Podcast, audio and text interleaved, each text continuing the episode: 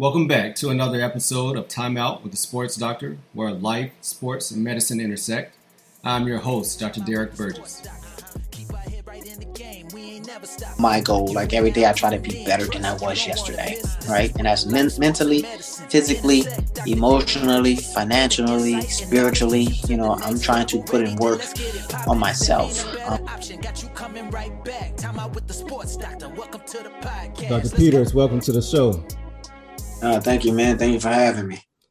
Dr. Peters, I don't call you Dr. Peters. It's probably the last time I'll be able to do that because you know you've been E for 20 years now. So tell me about, you know, I started this platform because really when we meet successful people, you know, like yourself, it's very hard to identify with you as a person, right? Because I can see the success, I can see the businesses, and you're distracted by that. A lot of times it's hard to really for someone to really understand what you went through to get there. So on my show, I like to go to the back, go through the backstory so people can really identify with you as a person, not just you as a businessman, entrepreneur, whatever it may be. So, man, let's start off with, you know, born and raised New Orleans, Louisiana. How was it growing up in the 90s in New Orleans, you know, as a young kid? I mean, growing up, I mean, I, I, I should, I could even go back to even you know, thinking about the 80s growing up, man, as an even younger kid. Um, you know, the the hood was was the hood, man. At the time, we didn't even realize it was tough because it, it's all we knew, right? We thought that was uh, normal, the things that we were going through and the adversities that we faced, things we had to overcome, our day to day challenges. We thought were the challenges of the world, right? Not realizing that you know those challenges was actually localized to inner city um, more poverty stricken areas. Um, but growing up, man, it, it, it was it was a good childhood. You know, I was the youngest of six kids. Um, and out those six kids, I mean, I was the first of the six to actually graduate with a college degree. You know, I come from a household where my mom finished um, high school. My dad, um, furthest he went his um, 11th grade, and they both basically went straight into the workforce.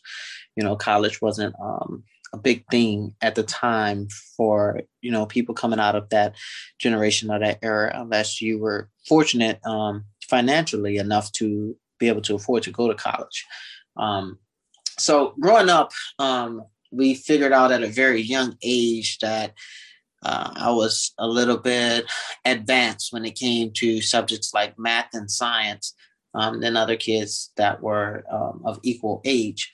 Um, and I had a particular teacher that took a notice to that and brought it to my parents' attention and wanted to explore it a little bit more. So we did some testing and we did some um, some different programming for me and about four other kids in school that they um, all felt were similar in in stature as far as like um, our education at that point. Um, and it's so crazy because ironically, um, I want to say like out the kids, like four or five, four out of the five were left-handed um, by pure chance, right? Um, but it was just kind of kind of cool learning more about the the brain and how things work, and thinking about the arithmetic and the side of the brain that you think of, and so forth, and so on. Um, and later on, kind of piecing it together to figure out that you know those people are typically you know, a little bit um, advanced in those areas uh, because of that side of the brain. But um, yeah, man, just growing up, it was good. It was good. Um, I played sports. Um, constantly tried to stay active.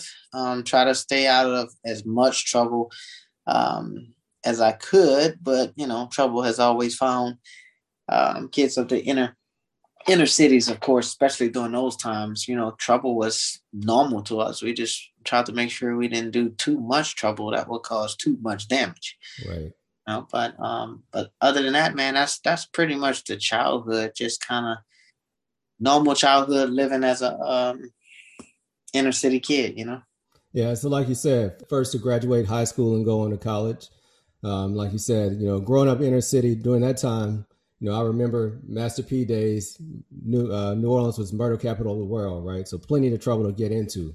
But like you said, identified early in life as a you know high achiever. Did your family or did the people, friends, did they treat you any differently? Did they say, you know, don't mess with E? You know, he's a good student, that type thing, or what was that experience like? Uh, no, not not really, man. I still was a little little you know knucklehead um, in so many ways, but at the same time uh, my brothers, um, my older siblings basically tried to keep me out of trouble and tried right. to keep me out of making the same mistakes that they made.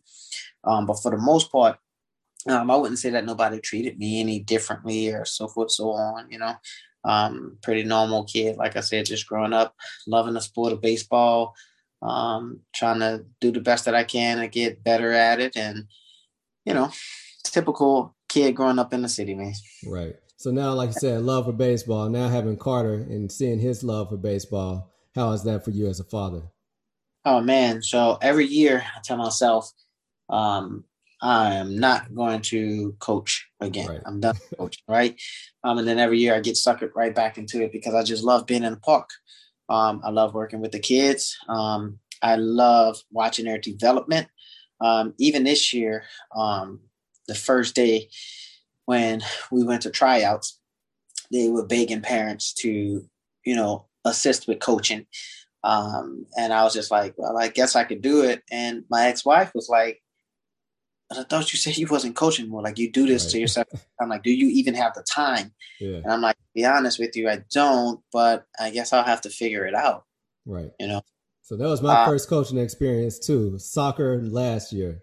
So you know, I've never played soccer in my life, but of course, when you register, you always get that call. Hey, we need coaches really bad. We don't have coaches. Mm-hmm. So my wife committed us to coaching soccer. Never kicked a soccer ball before, but like you said, you do what you got to do for the kids definitely, man. Right. You know, baseball is kind of like the only thing that I actually would honestly um, consider assisting and coaching, and I, I take a back seat.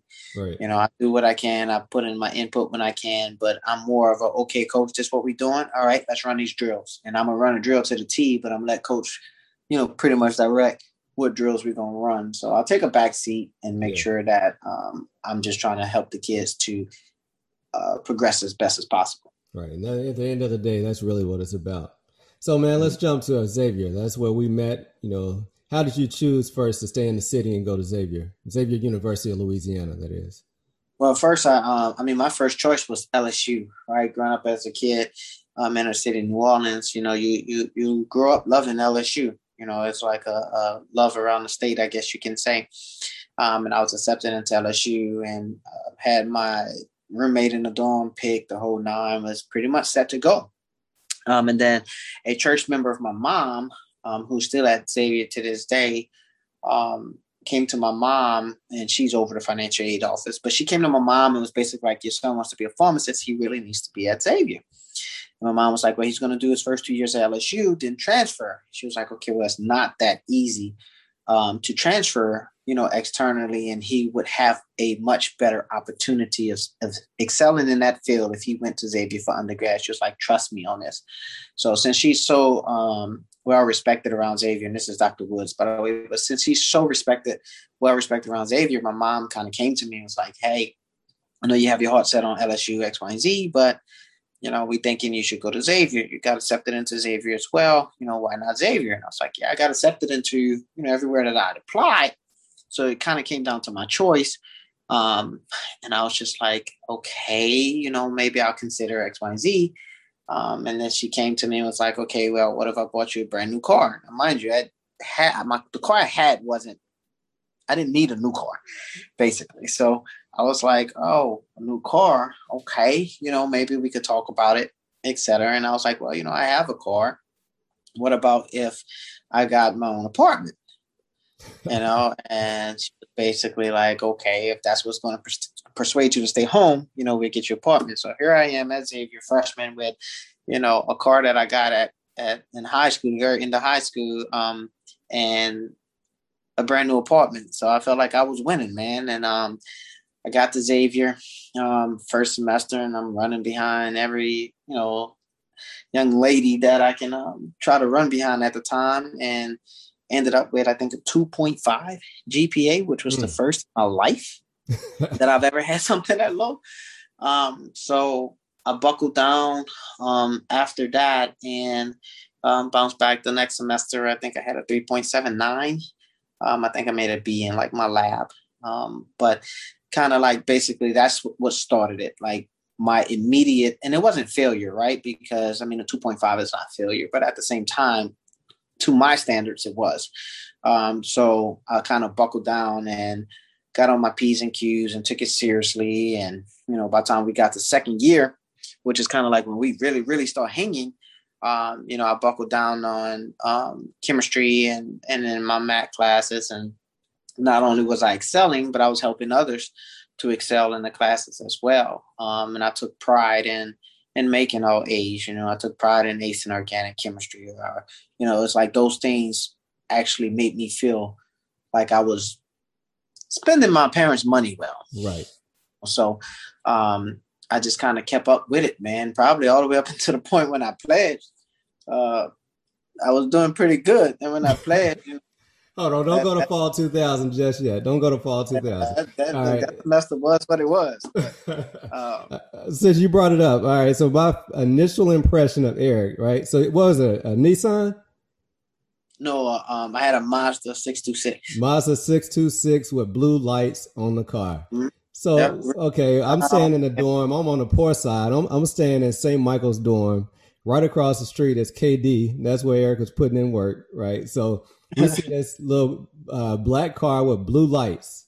You know, he's got these blue lights on the front of his car and he's making his rounds through campus. And I'm like, man, who is this dude? You know, we're trying to put in our work and he coming through sweeping them up you know in his car his fancy car and doing his thing so that was my initial impression right so then mm-hmm. like you said sophomore year organic chemistry so organic chemistry at xavier university is probably a weed out course right so yep. Man we we go to class and then you have these study sessions and you know Ashtay Collins he was one of the main leaders boy genius for sure and that's when we met we met in uh, studying for organic chemistry. So, and like you said, you were one of the people who were breaking it down on the board, going through all the formulas. I was struggling just trying to keep my head above water at that point. But yeah, so the, the black car with the blue lights, I'll never forget that.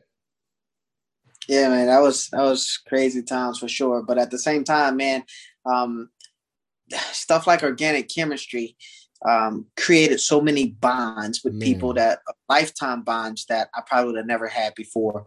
You know, just this past um, week, I heard from Neil. Mm-hmm. You know, I mm-hmm. talked to Neil um, and kind of chopped it up with him. Talked to, uh, you know, John Dawkins came and stayed with me this past weekend.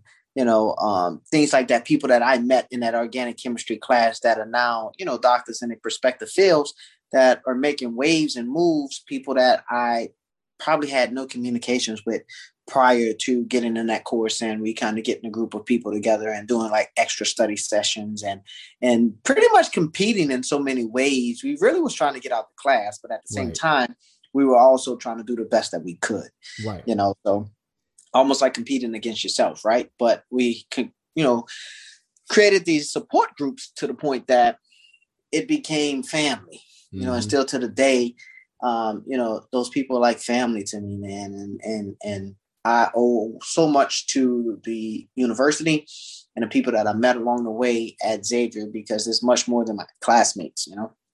So that's the crazy thing about Xavier, right? So hanging out in the library was a cool place to be.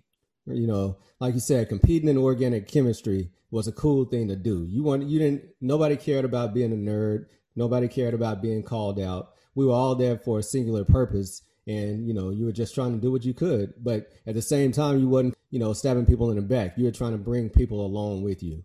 What did you what was your experience like?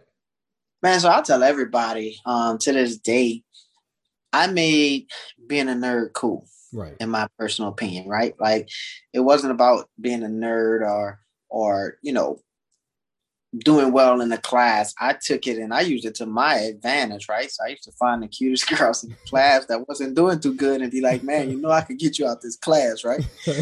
so, so, um, but no, man. So I, I really, to this day, I still tell people, like, if they ask about me and they like, you know, describe yourself to me, I tell them, well, you know, in my personal opinion, I'm a nerd. I've always been a nerd, um, and probably always will be, but I'm still a cool guy. Like I'm still down to earth, real chill, but at the same time, I love to learn. I'm a student of life. I'm always trying to take on um, as much knowledge as I can. Like this particular year, as busy as I am, um, I challenged myself to 36 books. Um, last year, I challenged myself to 30, um, and I, I completed 30. So this year, I'm challenging myself to 36. you know, here we are, we rounding the the end of um, the halfway mark, and I think I'm two books behind schedule. So guess what? Last weekend I buckled down and I read all weekend, right? Because um, I'm gonna finish my 36 books, but it's not just reading. Um, I don't do a whole bunch of fiction. I throw in some fiction every now and then. It's kind of like dessert, right? You don't want to just eat, eat, eat, and not ever get to get dessert. So I get a little fiction in at times, but majority of it is um, self help. You know, creating the better versions of myself type thing um, is is my goal. Like every day, I try to be better than I was yesterday, right? And that's men- mentally, physically, emotionally, financially, spiritually. You know, I'm trying to put in work on myself. Um, and what happens is it, ultimately created this level of happiness, right? To where I'm just happy with myself. I'm happy with who I am. I feel like I'm fulfilling my purpose um, because I didn't just take my degree and said, okay, you have this doctor of pharmacy degree, you're a pharmacist. Cool, go to work. No, no, no. I took it and I, I tried to see how I can make the best of it and use it to the most of my ability. And I tell people, especially my nephews and nieces, I tell them this that all the time. I don't care what it is you do, right? Just be the best at it. Right. I don't care if you want to start a lawn care service, then be the best lawn care service there is out there. I don't care if you want to be, you know, whatever, whatever it is you want to do, be the best at it. If you want to be a trainer in the gym, like be the best trainer there is for people, you know, uh, seeking you out mm-hmm. for your service. And that comes with hard work and dedication, right? You know, and always stop and give glory and honor to the person that made it all possible because everything that we have and everything that we acquire can be taken away, right? Which lets us know it's not ours. We're just stewardess of God's mm-hmm. things. Mm-hmm. So also always stop and you know pay your homage and be humble and give him thanks and put in the work. And at the end of the day, you will be rewarded for the energy that you put out into the universe. Right. So, E man, you like you said, 36 books in 2021. Last year, about this time, you know, beginning of COVID, we were talking one day and we were talking about reading books. And probably up to that point, the most books I ever read in a year, maybe two or three. And I recall you said at all times I got an audio book, uh-huh. a digital book, and a paperback uh-huh. book that's uh-huh. going. I thought that was the craziest thing in the world. Um, but that, you know, that inspired me. I immediately came back and told Maisha, I was like, man, Eric said he's got three books going at all times. So, you know, I was really at that point, from a financial standpoint, I felt like I was ignorant, you know, and with all the things that were going on at that time in the world from a social justice standpoint, um, I knew I needed more knowledge in that area. So I challenged myself. And now I'm on book number 20, you know, since that time last year. So between audiobooks, reading books, you know, I'm on book number 20. And I wouldn't be there if you hadn't put that challenge out there. So, you know, it's all about who you surround yourself with. Absolutely, man. That's a blessing to hear, man. Um, to be honest with you, because I tell people all the time, like I can make myself a millionaire like uh, probably hundred times over, right? But at the same time, it's not about just me. I'm trying to share as much of my knowledge as I can with as many as I can, so that we all can reach meet each other at the top, right? And I feel like a lot of my success um, is attributed to the amount of reading that I do. You know, I read something a long, long time ago that said, um, on average, most billionaires read uh, two books a week, mm-hmm. right? And I was like, wait, if I want to be a millionaire, I got to catch up.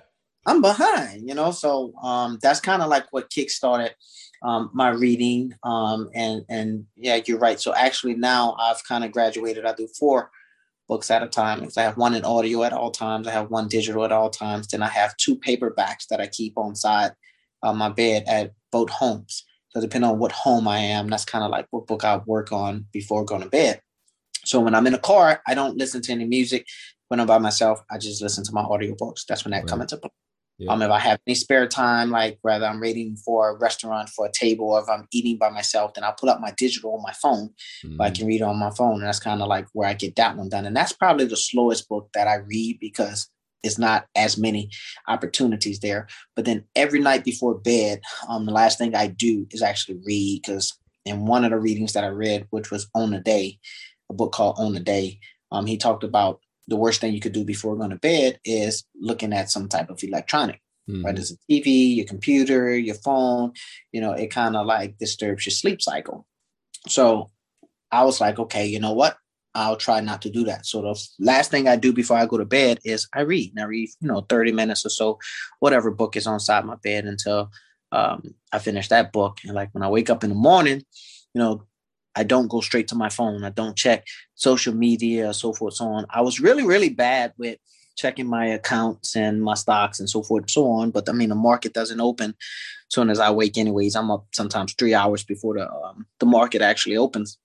So I stopped doing that as well. To where the first thing I do in the morning is open up the windows. So I can soak in some natural vitamin D, me a big glass of water, um, and pretty much plan out getting my day started um, before I actually pull out like an electronic. So I'm reading this book or listening to a book now called Thinking Big. A quote by Zig Ziglar said that your input determines your outlook, your outlook determines your output, and your output determines your future. And, you know, that hit me. I was like, man, that's what it's all about, you know, because if you're listening to music all the time, you're missing out on a lot of different, you know, a lot of knowledge that you could be picking up. And now, like you said, in the car is a, a podcast, it's a sermon, it's a book, audio book, walking around, you know, waiting on the kids, picking them up from an activity, got my, my earpods in, you know, so just trying to soak it up as, as much as possible. That's it, man. Your brain is like a sponge. Um, you can soak up as much information now. Now, so information is is just that, right? It's information, and you can mm-hmm. soak up as much of it as you possibly can, but it doesn't equate to knowledge until you put that information into use, until you actually using it to to better yourself. Right. You know, so that's when it becomes knowledgeable. Um, and I can tell you, man, I have big cousins who are super successful that you know, I, re- I, got a text message from one of them this past week saying, Hey, E, I'm running, you know, my company X, Y, and Z. Can you possibly recommend some books for me to help me as far as like coaching my staff up? Like, mm-hmm. like, you know, and it's almost like I've read so much at this point. Any subject you ask me, I'm probably going to have a recommendation, right? right? And the book leave lasting marks on me to the point that, you know, like as soon as he said that, I was like, oh man, look into this book called Radical Candor, and look at this book, um, called um, Good to Great, right? Mm-hmm. Um, and it's like I could just rattle off books like that at the top of my head, and I can sit down and actually have a conversation with you, even though I read those books years ago, right? And still have conversations about those books. Um, and that's when I know that I'm not just reading for the purpose of okay, I'm just going through it to read or trying to increase your vocab. No, no, no. I'm right. trying to utilize this information and turn it into knowledge. Absolutely, absolutely. So E, let's go to fall '99, man. So fall '99 we're both interested in Kappa Alpha Psi Fraternity Incorporated. And, you know, as we express our interests, we get linked up, you know. So, you know, I like to describe us as oil and water. You know, you're a big city kid, I'm a country boy. You know, you were flashy, and I was ashy probably at that point, you'll say. uh, but man, but, you know, core values were the same. So it's always been since day one it was Derek and Eric, D and E. You know, it was almost like we were inseparable um, from the time we first met. Describe our relationship to you. I mean, yeah, that's I mean that's pretty much it for me, man. Right? Like we we come from different ends of the earth, but I've I've always had that personality that I could get along with pretty much anybody. Um, and you exude that exact same characteristic. It's like you pretty much get along with with anybody. So, and we both was very focused and determined on our career, but we also was very focused and determined to become members of the fraternity, right?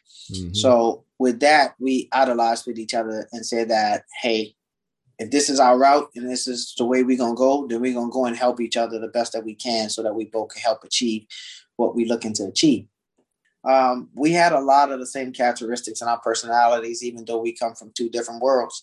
Seem like, but at the same time, too, you introduced me to the countryside, right? Right. Uh, we went out and I had jokes about, man, I didn't wouldn't think that y'all had street lights out here. Um, and then we kind of made it like an annual thing where we went home every year for Thanksgiving, and your right. family uh, took me in and basically accepted me as family. Um, and we just kind of grew closer and closer, man. So um, yeah, from day one, man. I mean, all my line brothers, man. Like, like you know, we all have different relationships, mm-hmm. right? Um, but we have some that I can honestly say was a little bit more revered because from the very beginning, it's like we just clicked, you know. So, you know, fraternities, a lot of people, you know, I'm pretty sure there's plenty of listeners out there now that think fraternity and all they think is party. But we had eight people on our line. Break down the careers of the eight people on our line. I mean, pharmacists, um, we have one, two, three, three MDs, um, which I mean is orthopedic surgeon, um, owner of two urgent care um, clinics, and um, anesthesiologist. Um, we have we have a master's in public health. Um, actually, did he a get PhD. his doctorate? Yeah, PhD, doctor in public health. Um, we have a master's in business. Um, we have uh, JD, another master's in public health, and then a lawyer. Right. So you know, we had plenty of fun at Xavier, but we were there to achieve. We were there to handle our business, and it, we didn't let somebody just slack off. We weren't going to let somebody. We prided our chapter with our GPA. You know. Yeah, if our grades that chapter though, we were going to be in trouble too. Right. So. Right. You know, so we weren't. We did have a lot of fun, but we were there on business for sure. So man, let's go to adversity. You know, overcoming adversity is a part of achieving success. And that's the piece that, you know, an innocent bystander doesn't get to know the adversity that you had to overcome to become an owner of multiple pharmacies. Um, so, what do you feel? How do you feel that adversity shaped you into being the man that you are now? I mean, all right, coming from inner city, you know, we, we I dealt with several different adversities. Um, like the the very first one that I would say would be a monstrosity in my lifetime would have been the the losing of my brother, um, my senior year high school, um, which is you know when I got to college, I kind of dedicated my education to him because that's that's what he drove. He was all about education, right? Um, so I kind of dedicated my education to him, and I was like, no matter what, I'm going to finish. Yeah. Right. Like I owed it to him to finish. Um, so that was like the first early on. But as time went along and I graduated, you know, I felt like I was on top of world. You know, I'm working hard, um, trying to, you know, provide for my family. Um, at the time, I didn't have kids, but I was married at that time, um, and I was trying to provide, um, and at the same time, you know, try to live and and have a good life. Well, once my ex-wife um, was pregnant with our first kid, I went home one day and basically told her, you know, um, I'm thinking about quitting my job and starting my own company. And I've been talking to um, one of my closest boys, Steve, um, which is now my business partner. Um, it's like, you know, he has this idea about starting his own. I think I want to start my own as well. We want to kind of do it all at the same time so that we can kind of like be each other's support group, piggyback off each other and, and, you know, kind of do it together or whatever, but we were still separate. Um, so a lot of people thought I was plumb crazy to quit my job of, you know, so long making so much right when I had my first child on the way. Um, but it was something that I needed to do. Um, I prayed about it and I felt the conviction in my spirit and I just moved on it. Um, and I took a leap of faith um, and I did it. Um, that's when I came across my biggest adversity when it came to the business sector. Um, right when I felt like the little money that I had was running out and the third bank had told me no and denied me I prayed and I felt like God didn't bring me this far to leave me, right? So I, I became um, more compassionate with my my spiritual father and and and went to him and more of a pleading factor. Um, and he provided, right? Right when I felt like I was in the darkest hour, the clouds lifted. Um, a bank approved me. Um, they gave me more than I asked for um, basically told me I needed more than I asked for, which I mm-hmm. knew I did, but at the same right. time, they were telling me no for the numbers I was asking for. So, mm-hmm. you know, I, I, definitely didn't want to ask for more. Um, and I was financially able to go ahead and quit and finish building my store and open up my first location. Um, and I'm telling you, man, it's a testament because I would go in there and I had prayed that I could just replace 80% of my salary and pay the young lady that left with me. Um, and I would have been happy with that right? Um, and here we are now, six and a half, almost seven years. September makes seven years um, later, and we've grown to ten locations. I have over seventy employees. Um, me and my business partner, we we combined those companies that we started that we were doing all the same stuff to where now um, you know, we're 50 50 across the board on everything. We don't have any investors, it's just he and I. Um, and life has been truly, truly a blessing, man. And it, it all came because, you know, like the trials of Job, I felt like at one point everything was being taken away from me. Mm. You know, I went through um, tough divorce. Um, I, I, felt like I couldn't pay my bills. I felt like um, the business was slipping. Um, I thought at one point I was going to have to sell it um, through the divorce. Uh, it it and I just it, I stayed steadfast, and I prayed more, and I buckled down hard, um, and He pulled me through, man. And it just shows you that um, He will provide if you believe, you know. So um, those things were tough. That was a lot of adversity that that I was faced with. That at the same time, I didn't allow it to to pull me under. You know, right. like the tides were strong, but I wouldn't allow it to pull me under, man. Yeah. God was my raft. Yeah. Man, see, that's the humble beast that a lot of people don't get to meet. You know, most people see you and they don't see that side, but you know, that's what I'm privy to see. Um, and you know, you mentioned going from employee to entrepreneur, and I could see that it was like a light flip on about probably three, four years after graduation. You know, when you first and I had the same thing, new money. You got money for the first time, and I felt like I needed to spend it. I know you say I'm the cheapest person you know, but I spent you more on, more on shoes and fancy bags and cars my first year or so out, and then you know it was like okay, I got this money, but I can spend it. I found out I never thought I could spend this much money in a month, right? And that's when I uh-huh. was like, all right, I got to start saving and investing and doing different things like that. So I saw that same flip of the switch with you. You know, when you first came out, you had every three months, I think you had a new car. And then all of a sudden, it was like, okay, now I'm about to start saving, investing. And that's when the business piece took off. Tell me about that. Yeah, so so I'm gonna be honest with you. I ain't never changed. It ain't changed. I'm still terrible. um, last month, I honestly can say was the single-handedly biggest month, of the, the month that I spent the most money in one month ever in my life. So I'm not even about to sit here and, and, and play like I'm not still a big spender, but I just learned different ways to spend and I learned different ways to invest. So right. you know, I read Rich Dad Poor Dad um, mm long, long time ago. Um, and I took some principles and yep. And I got into real estate. Right. And I started allowing some of the rental property to generate a revenue that, uh, you know, came up with some of the money that I spent.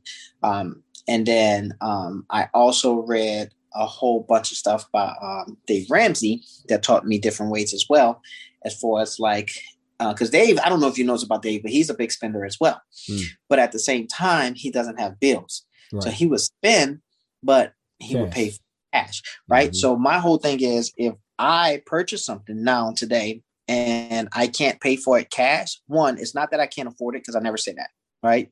Can't afford is a negative uh, term that I just basically keep out of my vocabulary.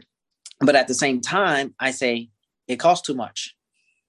If I can't pay for it cash, it costs too much. Yeah, I could probably swipe a card, I could sign a piece of paper, and I can probably walk away with almost anything I want in the world. But at the same time, if I can't pay for it cash, it costs too much. Then, you know, you're learning from with the investments and stuff that you're doing. Mm-hmm. The more money you acquire, the less you want to let it go. Right. So then I started asking myself, do I want to spend my cash on this? Mm-hmm. Right. So it be it it don't turn it turned from I can't to do I want to. Because something that I can do and something that I want to do is two total different things, right? Um, and now, you know, I, I spend, but I spend on different things. Like I still have nice cars, but I don't need one every three months, like you say, which I don't think I three months. but um, I, I, still have nice cars. You know, I have nice home. I have a nice condo.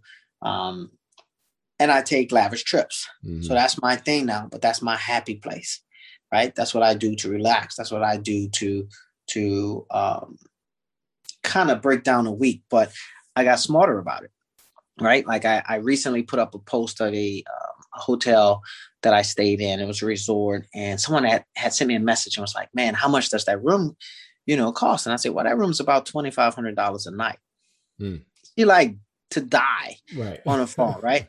And I'm like, okay, I didn't pay anything for it. Yeah. And she was like, explain. So I started explaining. I'm like, okay, I have, you know, all these stores and so forth, so on. We everything we purchase, we pretty much put it on American Express. We pay for it at the end of the month so that, you know, we don't pay any interest. So it's just mm-hmm. like using our cash, but then we require your points, etc.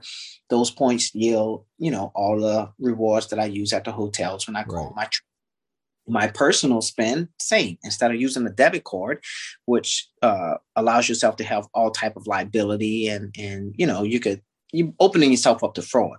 Mm-hmm. I don't mm-hmm. use my debit card at all. I really can leave it at home because I don't have to take out any cash or anything from ATM. So I really don't need it. But same with that. Everything I do on my personal, I put on my personal Delta American Express card. So now I'm building points for everything I do on a day to day that I would normally be using my debit card for. Right. It's the exact same, but now I have the security of American Express backing me. And mm-hmm. guess what? I get free flights. So now I could pretty much fly because I'm a, you know, I have a status with Delta that I can buy a regular $300 ticket. They're probably going to upgrade me to a first class $2,500 seat and no charge to myself. I can book my, my uh, hotels through American Express Travel, and I can pay for you know a thousand dollar room. And when I get to the resort, they're gonna say, "Oh, Doctor Peters, you've been upgraded to the best view in the whole facility at no right. charge to you." Right. You know, I put up this post on Instagram, and everybody's like, "Oh my God, he's this big spender." He's... No, I got smarter. Right. You know, so I constantly teach people, especially that work for me, about working smarter and not harder. Mm-hmm. Right. So I'm still living the life that I want to live and doing it probably in a way more lavish manner than most people would without actually spending. And using and I learned income, right? Yeah. And I learned something a long time ago too. Um, man, Steve was talking about this. It's like the people that could afford everything mm-hmm. don't ever pay for anything. Right. And I'm learning that more and, don't more. pay taxes on anything either. oh no, no, no. Don't that's that's a, actually a bad word. Don't even right. say that word. Right. Right. Um, but in addition to that, man, um, like I said, people who could afford everything don't pay for anything. And then also something that was really, really big that we learned when me and you talked about investments that we went in was, you know, creating companies to own everything, right? Mm-hmm. The most wealthiest people of the world owns nothing mm-hmm. but controls everything. Mm-hmm.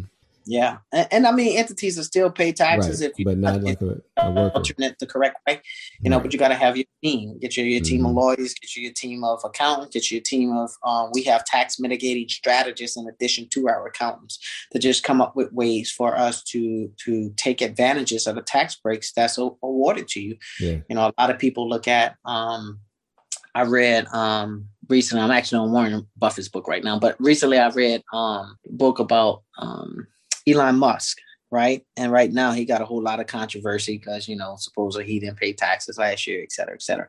Like, why are you upset for him for taking advantages of the opportunity that was awarded to us, right? Like those same advantages are awarded to you as well if you take advantage of them. And if you don't know how he did it, instead of hating on him for doing it, you probably should read up on him so you can figure out how you can do it. Right.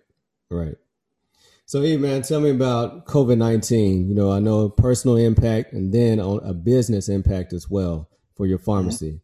Mm-hmm. But yeah, tell me COVID 19 with you. So, I heard early in the pandemic that a pandemic comes about and creates the most millionaires out of any economic um, boom ever, mm-hmm. right? It's tough at first, but there's going to have a lot of people that's going to come out ahead. Um, pharmacies happen to be one of those areas that I think benefited from COVID 19 while we we were down in scripts because people wasn't getting out and about which means a lot more people wasn't sick which is a great thing right? Because um, this is a business but at the same time i'm still a healthcare professional. So ultimately my uh, goal is to make people get better. Right. Right? Even if it comes at a decrease of finances for me. Um, so that was a great thing. Um, but at the same time, there were so many other things that came about. Um, some of the government's uh, subsidiaries that they awarded business owners, um, in addition to us never really have to close our doors because we was considered to be essential.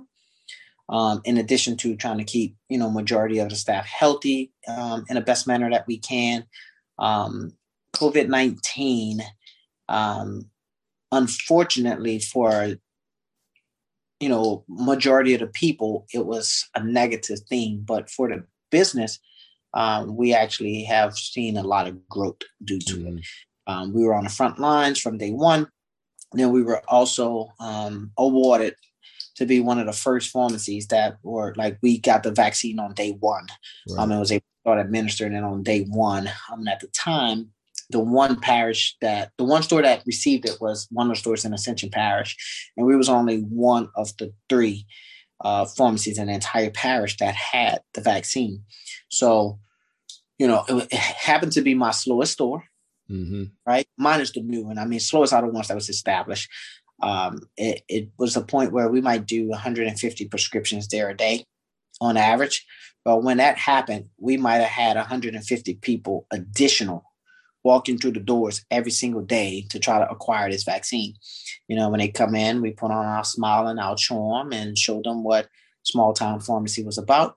Um, and we won a lot of those people business for the long term as well. Mm-hmm. Um, so it was, it honestly have been a blessing to be able to take care of people and try to help them get well through this pandemic.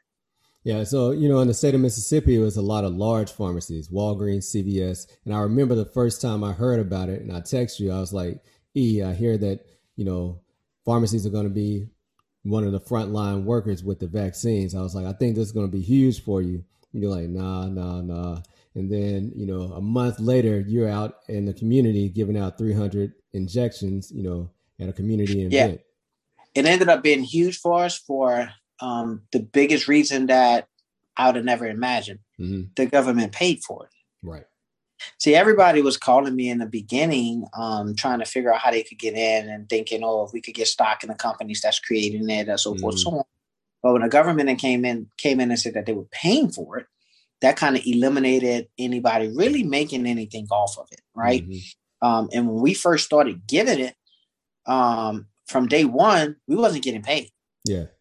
So we were giving it as a service. Mm-hmm. Know, we were just trying to do a service to the community. We were just trying to give it out to as many people as we could so that we could possibly get back to some sort of normalcy, right? Whatever the new norm is. Right. Um, so in the very beginning, we had no recollection whatsoever that we would get paid for the services that we were yielding, and we were taking on more um, payroll to actually handle the increased volume. So we were losing money.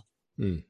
But we did it. We did it with our chin up, and we did it with a smile for the simple fact that we were trying to get our community well. Right. You know, they came back on the back end and saying, hey, yeah, not only is it a free vaccine, but we're going to actually pay the pharmacist an administration fee for administering it. And y'all can back bill all the way to the first one y'all gave. Right. And right. That's huge. You jumped in the game without knowing the outcome, right? right. You did it right. because of the process. Yeah, it was it was one of them situations where you just go with faith. Mm-hmm. Right. Like we didn't even do it for the purpose of a financial benefit. We did right. it for the of um, trying to get past this pandemic. Mm-hmm. You know, we've all had lost several people that we knew. The first person who died in Ascension Parish that I was aware of uh, was a patient of mine. Mm. Uh, he walked into the store on a Wednesday. Um, I was notified of his death on Saturday. Um, you know, and this is when it was still in the very beginning. Nobody even was thinking about masks, worried about masks. It wasn't any shutdowns. This was like very, very beginning. But that shook me because I just seen and I just spoke to him. And I possibly would have got close enough to him and probably would have shook his hand and talked to him, which would have put me at risk. Um, if I haven't been, I was sitting in a car on the phone and the conversation was just being a little long winded. So I ended up just muting it and speaking to him from across the parking lot. Mm-hmm. You know, and it, it was more than just a patient as well, someone that I knew personally. Um, when he moved to this area, he asked me, you know, what church was going to, and they started going to the church that we went to, and so forth and so on. So um, it was a huge blow to me to where from day one I took it as a personal initiative that I'm going to do everything within my power to help as many as I can to beat this thing. So when we had the opportunity for the vaccine, I was like, yeah, we give it. Yeah. Sure. So what is the um, you know, when you interact with these people giving vaccines, I'm sure they're very appreciative. What's the attitude being around the vaccine?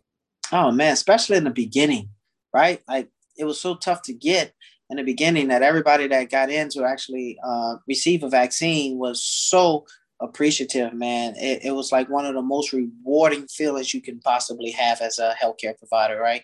Because um, this is what we went into this field for. Mm-hmm. You know, yeah, we like the financial accolades that we get for the services that we provide, but at the same time, it's about the well-being of the patients. Absolutely. Uh, so to see how people were so um, appreciative, man, was like the best in the world. Um, and being able to take care of those that were already patients of ours, in addition to bringing in so many new people that didn't even know that we exist.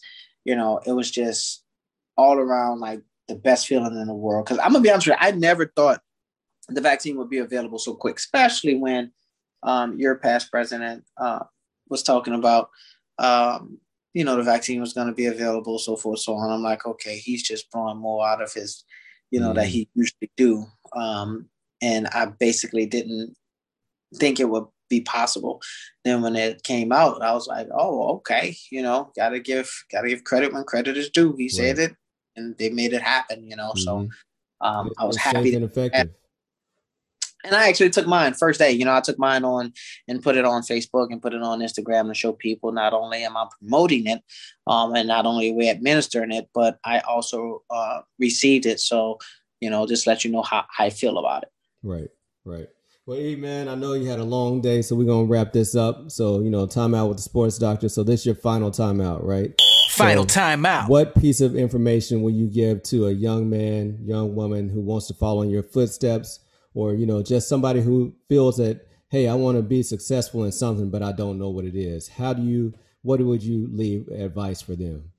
Man just know that the sky is the limit right? Like your only um, roadblocks are, are, the ones that you create in your mind. Mm. everything mm. starts in your mind right? Have a positive attitude surround yourself around positive people um, and be ambitious.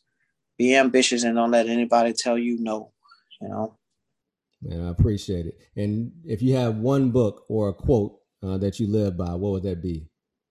Man, one book I would say "The Total Money Makeover" by Dave Ramsey. Okay. Right. Um, that's that's definitely like a must read for everybody, man. I wish I'd have read it um, at a much younger age than when I did. Um, and then as far as like a quote, it's just my personal model, man, which is really not my model, um, but at the same time, um, it's one that that a lot of people use, which is um, try to create a better version of yourself. Mm-hmm. Every day, work to try to create a better version of yourself. Well, E, man, it's been an honor and a privilege to have you on here tonight.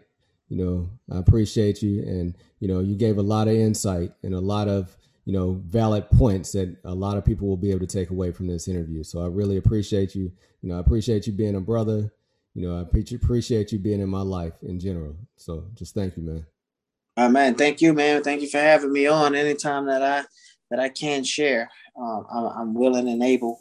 Um, I definitely will do. All right, man. Appreciate it. Thank you for your continued support with this podcast. A five star review would be greatly appreciated. Subscribe to this podcast so you can continue to get the updated information and new episodes. Thank you. Got you coming right back. Time out with the sports doctor. Welcome to the podcast. Let's go.